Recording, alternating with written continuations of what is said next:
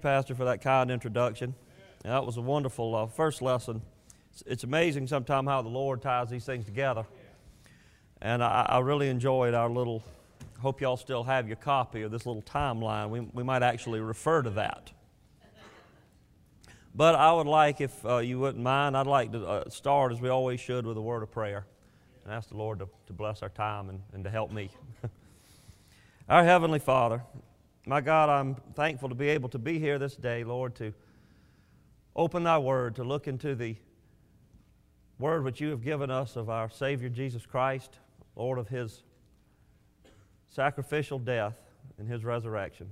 Father, open our minds and help us to understand what you would have us to, to understand, what you would have to say to us. Bless us this day, we ask thee. In Jesus' name, amen. Amen.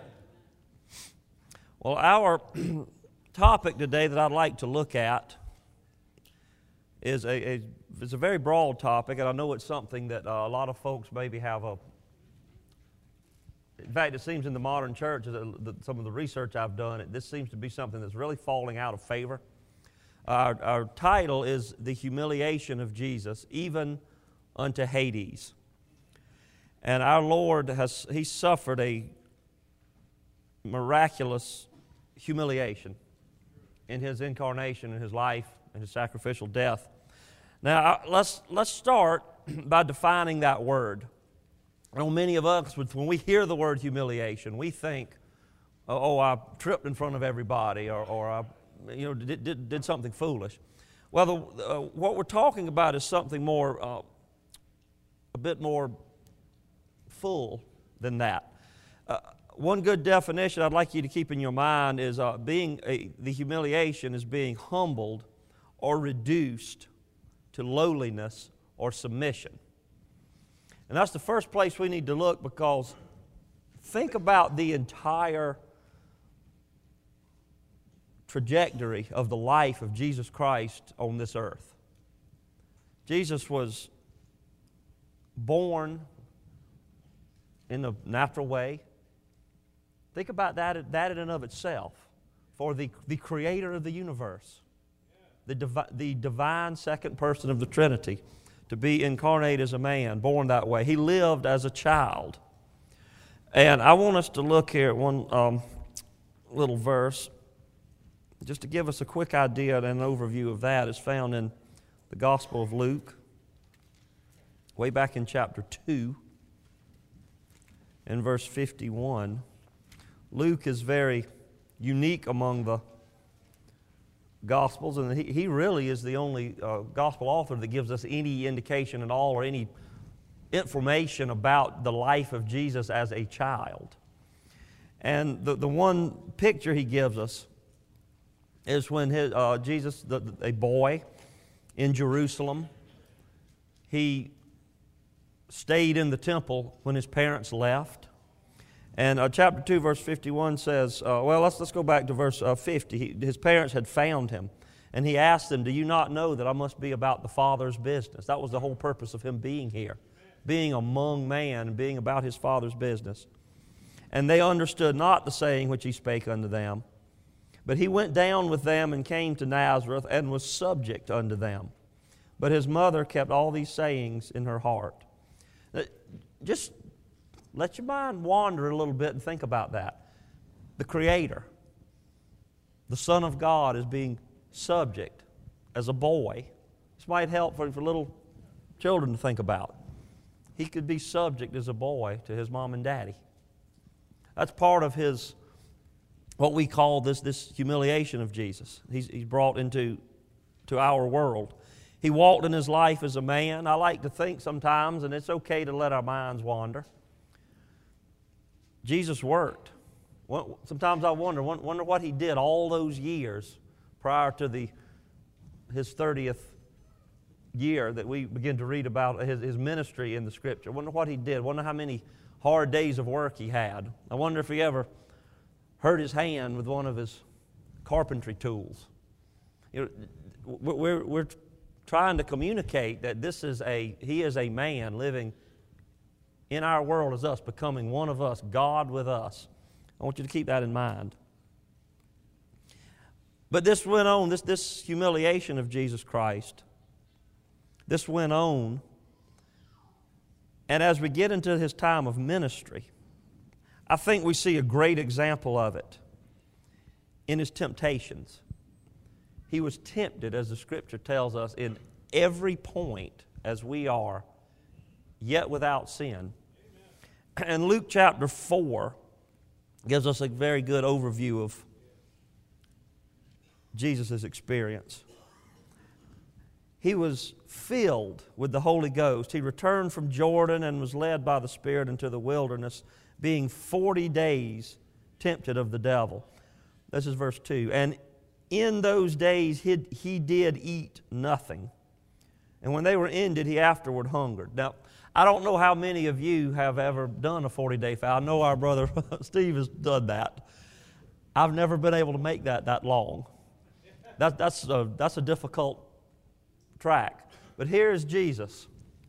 Here's the man Jesus alone in the desert. 40 days he has to put a bite of food in his mouth. And he's tempted. And I want you to notice the temptations, the way he's tempted. The first one he came to, the devil tempted him on a very simple level. He tempted him with, a, with a, a bodily pain. He's hungry. The devil said unto him, If thou be the Son of God, command this stone that it be made bread. Just use your power. Just bypass the difficulties that you're supposed to be here for. You're the Son of God. Why do you have to endure this? And what did Christ say? He answered him, saying, It is written. He, notice he didn't say, I'm the Son of God. He used the word He said, It is written. Now, see, I want you to grasp that we have that same power. We can say it is written in the power of the Holy Ghost.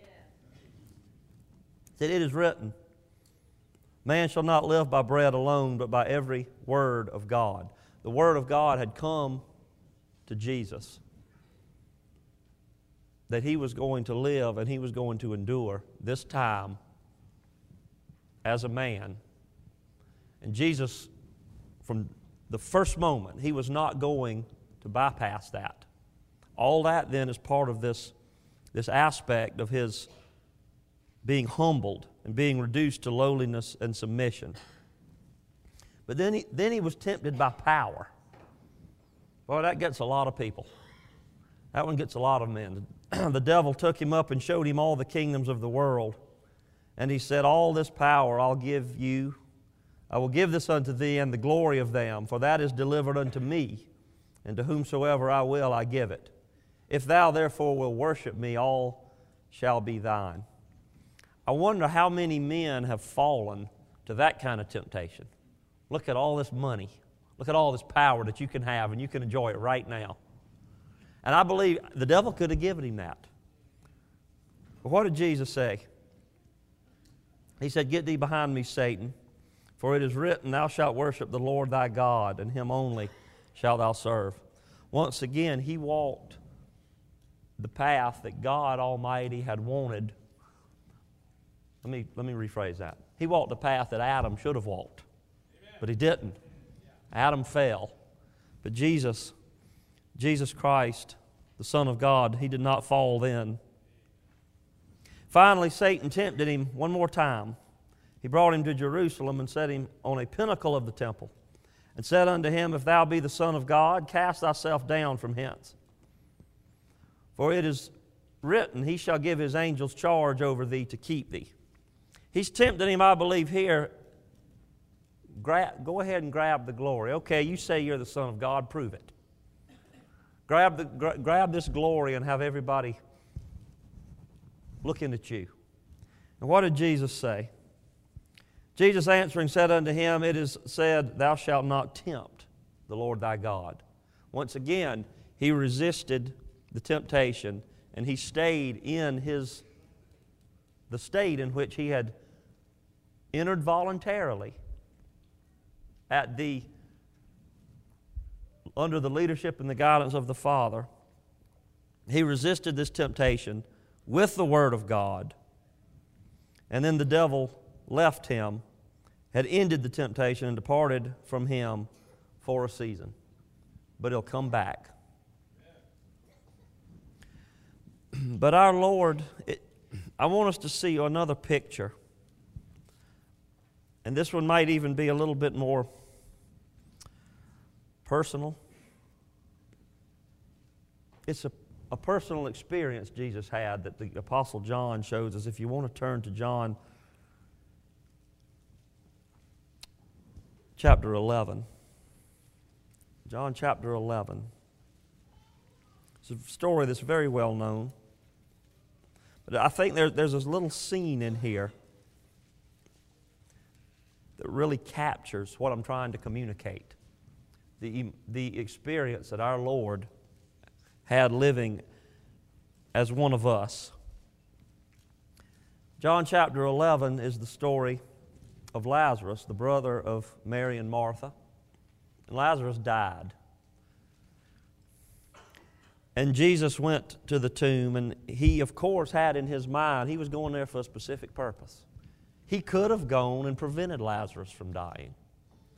But he decided to wait and let that happen. And Lazarus was dead, and Lazarus was buried. He says in verse 15 to his own disciples, I'm glad for your sake that I was not there, to the intent ye may believe. Nevertheless, let us go unto him. And Jesus goes, and he arrives in the middle. There's still the, the mourning period is going on. And Lazarus' sisters are, they're in a bad way emotionally. They've lost their brother. And if you turn, look over to the 35th verse of John 11, it's the shortest verse in the Bible, but I think it's quite profound. Jesus wept. Think about that. Here's the divine second person of the Trinity. He has stood up against the temptations of the devil. He's walked in his ministry. He's seen all of this. He knows what he's going to do. But he is he's overcome with human emotion. He is experiencing human emotion, watching his poor creatures suffer. Christ had to experience all of this to be the perfect sacrifice. This, is, this was the plan of his Father. And he had this emotional experience and he wept. And then he prayed to the Father and he raised Lazarus from the dead. But he understood the pain and the difficulty that we have as human beings walking this earth. Ultimately, as we know, and what we, we really are, need to be focused on, what we're, going, what we're going to focus on, ultimately, his experience as a man ended in his terrible death. And I, I want you to turn over, if you would, to the book of Philippians. Philippians chapter 2, verses 6 through 8. Paul here gives us the, the summary of all of this. We'll start at verse 5. Let this mind be in you, which was also in Christ Jesus. This mind, this thought, was in Christ Jesus, who being in the form of God, thought it not robbery to be equal with God. That is, he didn't think that was something to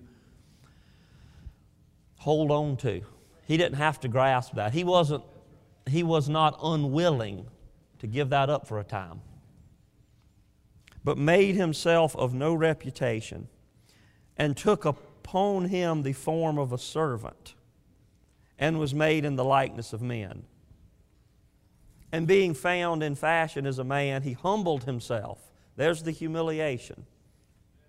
And became obedient unto death even the death of the cross. We've already heard about a little bit of idea about how terrible of a death that was. That was not an easy death. But yet, Jesus Christ, the Son of God, was willing to do that for me and for you. He was willing to, to be, oh, we want to talk about humiliation. After he had lived that life of hard work, Jesus wasn't born in a palace, Jesus wasn't born to a rich man. We don't hear much about his father, but at some point, his earthly father, I should say. We don't hear much about Joseph, but by the time Christ went to the cross, apparently Joseph was gone because he asked his faithful apostle to look after his mother. But Jesus, having endured all of that, he finds himself, as we've already heard a little bit about this morning, touching on, he finds himself in a trial. He finds himself dragged before the most powerful, maybe the most violent, overbearing imperial power that's existed on this earth. And he's drugged before them. And he told his followers in the garden at the moment when he was being arrested, Peter wanted to fight. He pulled a sword, he wanted to fight. And Jesus said, Put up thy sword into the sheath. The cup which my Father hath given me, shall I not drink it? He was ready to do what his Father had instructed him to do. He was going to do that. And praise him for it, because where would we be had he not? Now we see Christ. I'm going to go to the Gospel of Matthew where we see a picture of our Lord on that cross. There he hangs before the world, Matthew chapter 27. He hangs before the cross, and if, if I understand history correctly, prisoners were generally crucified in the completely stripped of their clothing. It was awfully, horribly humiliating thing. Jesus had been beaten, his body was scarred, and there he hangs in front of the whole world. And there he hung, and if we look back at this little timeline, if you still have that, there he hung from sometime around 9 in the morning to 3 in the afternoon. He's alone, he's stripped of his glory. He's hanging in front of his creation. And then he said in Matthew chapter 27 and verse 46, about the ninth hour, Jesus cried with a loud voice, saying, Eli, Eli, lama sabachthani. That is to say, My God, my God, why hast thou forsaken me? He was quoting Psalm 22 just before he, or not long before he died, not only being humiliated in front of his creation, he felt that abandonment. He felt the wrath of God on him that should have been on us. And then he cried again with a loud voice, and he yielded up the ghost and he was going to be carried before that day closed, before sundown, before that Friday ended. He was going to be carried to a grave that wasn't his, that was donated by a wealthy man. And he was going to be sealed in that tomb, like his friend Lazarus was that he had raised. Now, what happened to Christ? You see, J- Jesus' work wasn't done. That's, that's really what I want us to, to focus on in the, the, the time we have remaining. We can see in the ancient creed he, was, he suffered under Pontius Pilate, he was crucified, he's dead and buried, and he descended into hell. That is something I'm afraid that the modern church seems to have lost sight of. As a matter of fact, and I'm gonna, let me digress uh, just a minute. The modern church, the, the mainstream church, seems to me to have lost sight of almost anything supernatural. Amen. They're terribly afraid to discuss anything supernatural. I don't understand how one can be a Christian and be afraid of or uh, perhaps even d- denying the supernatural. um, the, the Christianity is a supernatural faith. When, when, when we are saved, the, the Spirit of God has to move on us supernaturally. We don't raise ourselves from the dead to believe.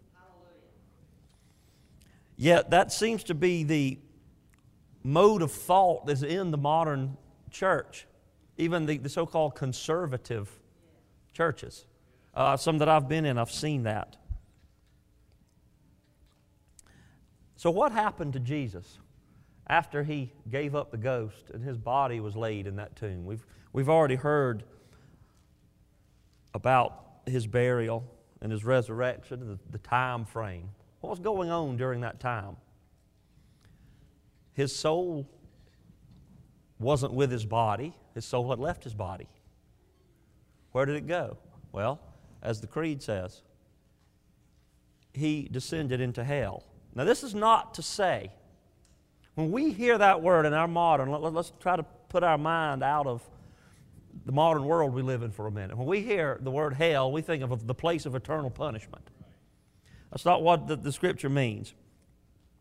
I want us to reference a story that Jesus told. If you'll turn to Luke chapter 16, we're going to look at verses 20 to 31. And I think you'll be very familiar with this story. And I call it a story because I don't believe it was a parable. All of the parables that Jesus told, they never called anybody's name for starters. This story calls a man's name. In fact, there is, outside of the canon of Scripture, we even have a name for the rich man. Yet here we have the name Lazarus, another beggar. Jesus doesn't indicate that this is a, a parable or that he's illustrating anything. He's telling something that he is familiar with, that occurred. And I'm not going to read the whole story. I, I, I'd invite you to if you're not familiar with it. There's a lot in here, a lot of theological illustrations in here, but what this story shows us for our purposes is that there was a place where the righteous who died before Jesus Christ went. They had a place to go. We now, in our world, on this side of the cross, and this side of the resurrection, we think, well, if a righteous person dies, he goes to heaven. That does not that is not the case prior to the crucifixion of Jesus Christ. And th- these things are all tied together with uh, what, what, we've other, other issues we've discussed, such as the, the offering of sacrifices that was given prior to the crucifixion and resurrection of Christ, that we would no longer do in, in that same way. But there was, a, there was a place where the righteous dead went before Jesus Christ. I want to call attention to a passage in the book of Acts, a very early sermon, Acts chapter 2 verses.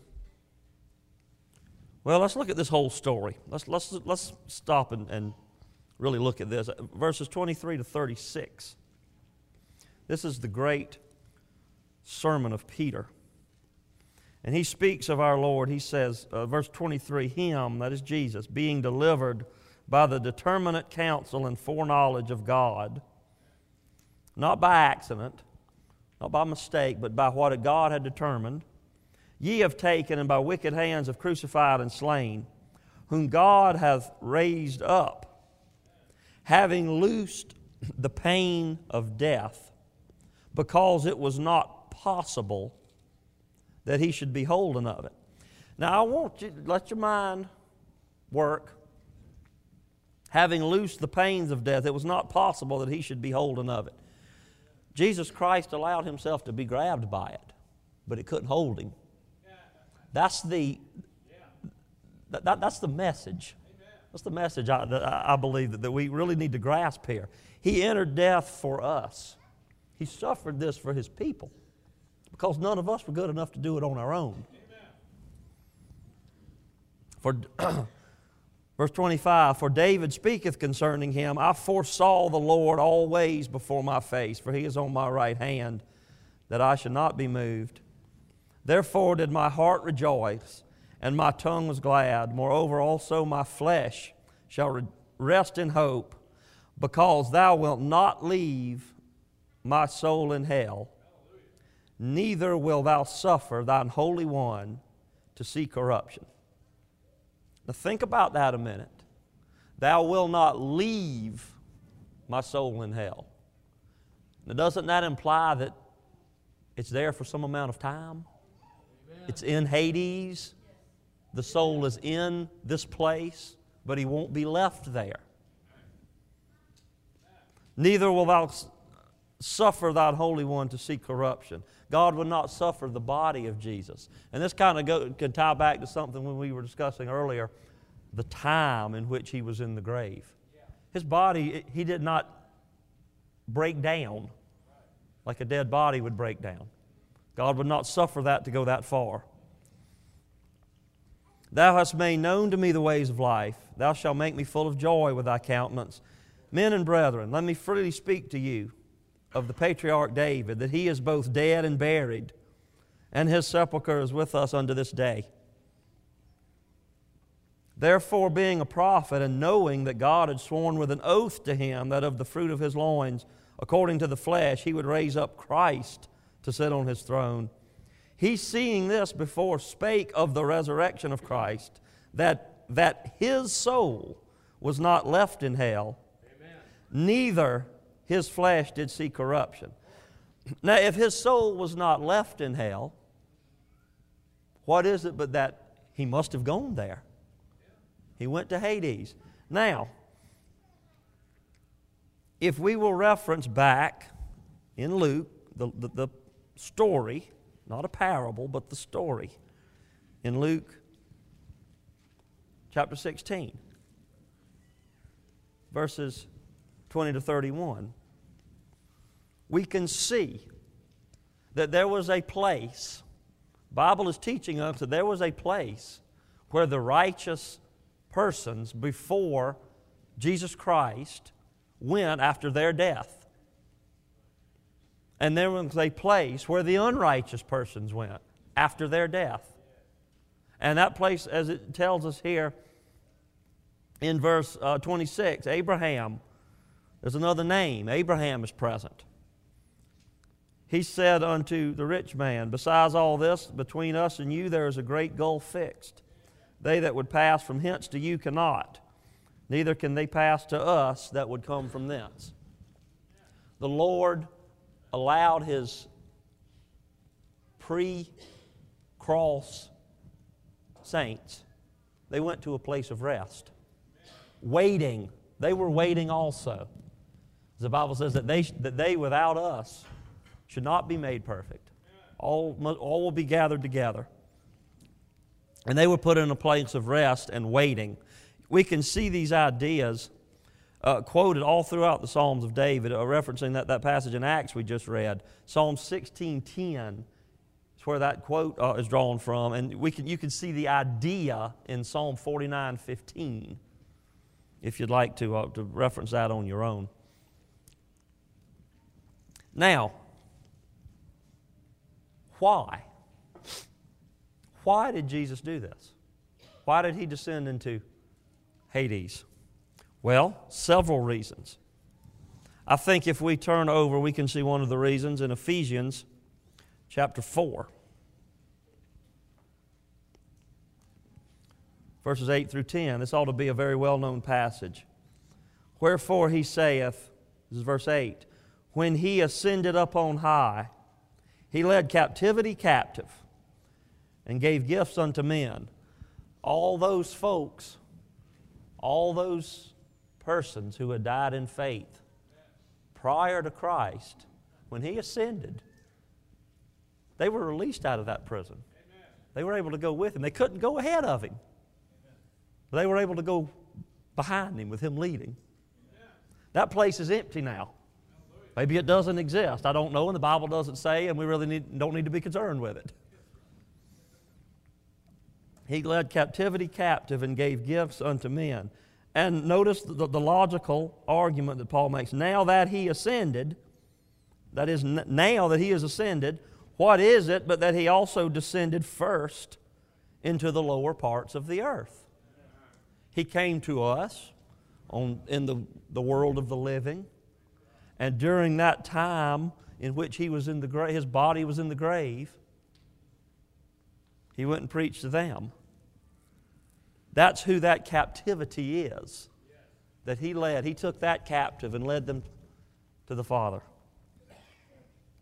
He that descended is the same also that ascended far above all heavens, that he might fill all things. Now, you might ask yourself then the question well, where? Where did he go? And again, don't, don't have your mind in thinking that he went anywhere to be punished. He had nothing to be punished for. That, that's not what's being said. but if we turn over to the book of First Peter, Peter tells us where he went and what he was doing. Paul told us that he, he went and led captivity captive. But he did something else, I believe we can see. And uh, what, I'm gonna, what I'm going to say here, again, the, the modern church has almost totally rejected this idea. But read with me in 1 Peter chapter 3, beginning at verse 18. Christ also hath once suffered for sins, the just for the unjust, that he might bring us to God, being put to death in the flesh, but quickened by the Spirit by which also he went and preached unto the spirits in prison. There's that, there's that talk about a prison again. And he went and preached to these spirits in prison, which sometime were disobedient. Hmm, these are disobedient spirits. When once the long suffering of God waited in the days of Noah, wherein the ark was preparing, wherein few, that is, eight souls, were saved by water. He's going all the way back to the time of Noah. These disobedient spirits, those who have died rejecting God, doing evil.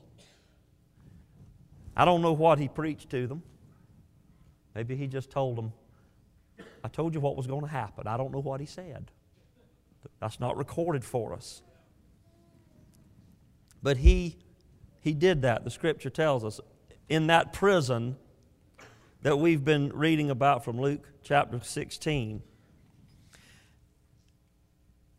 And that prison, the prison still exists today. And it will exist.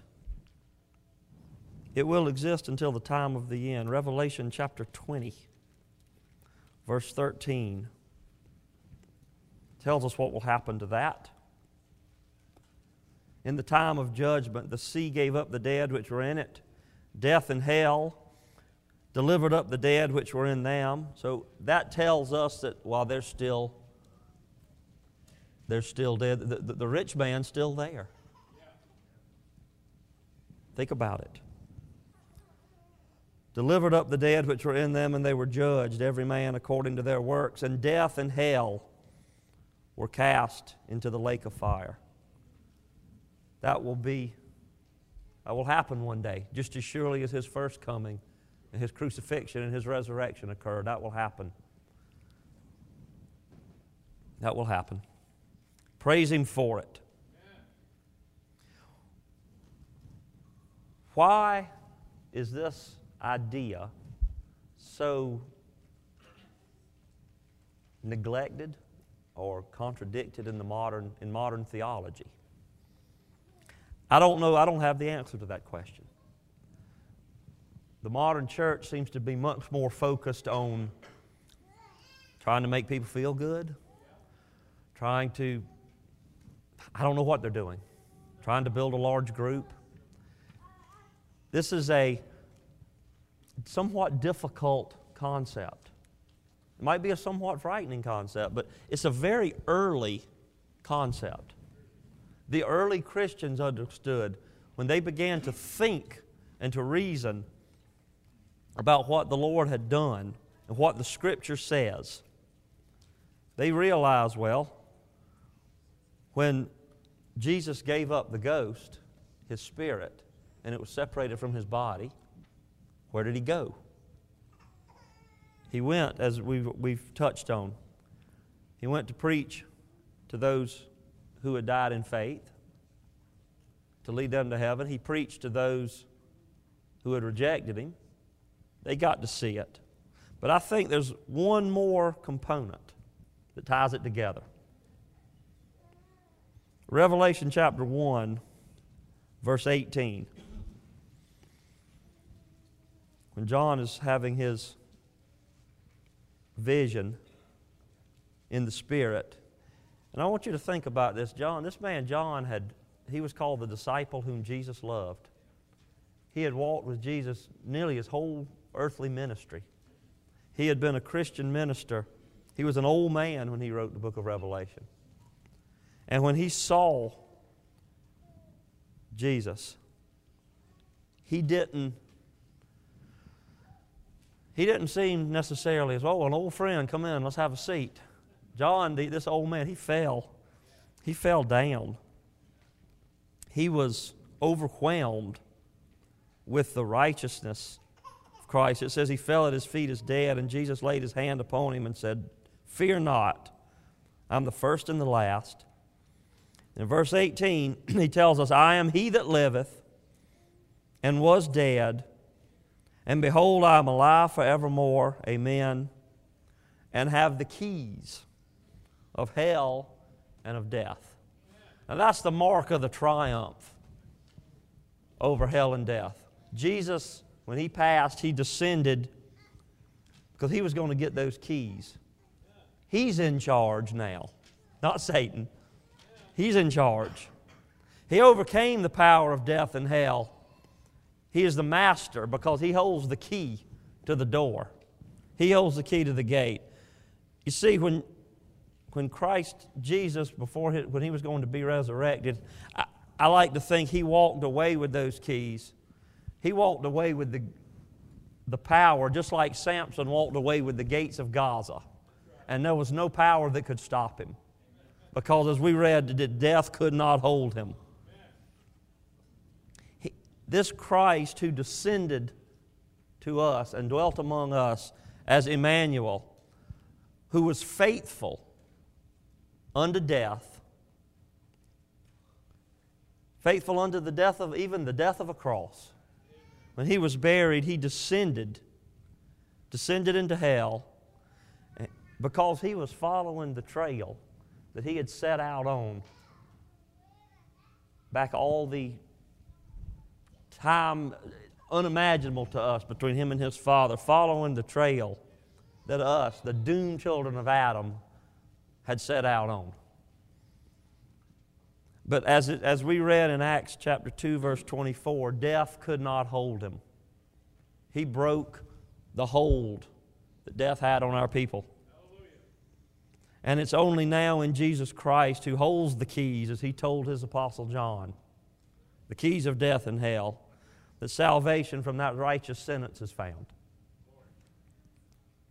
The bosom of Abraham is empty, but the path of heaven is open by the Christ who tasted death for his people and descended into hell so I don't have to. Praise His name for it. Praise His name. Well, I hope and trust that you'll ponder and think about the, the verses we mentioned. I hope you marked them.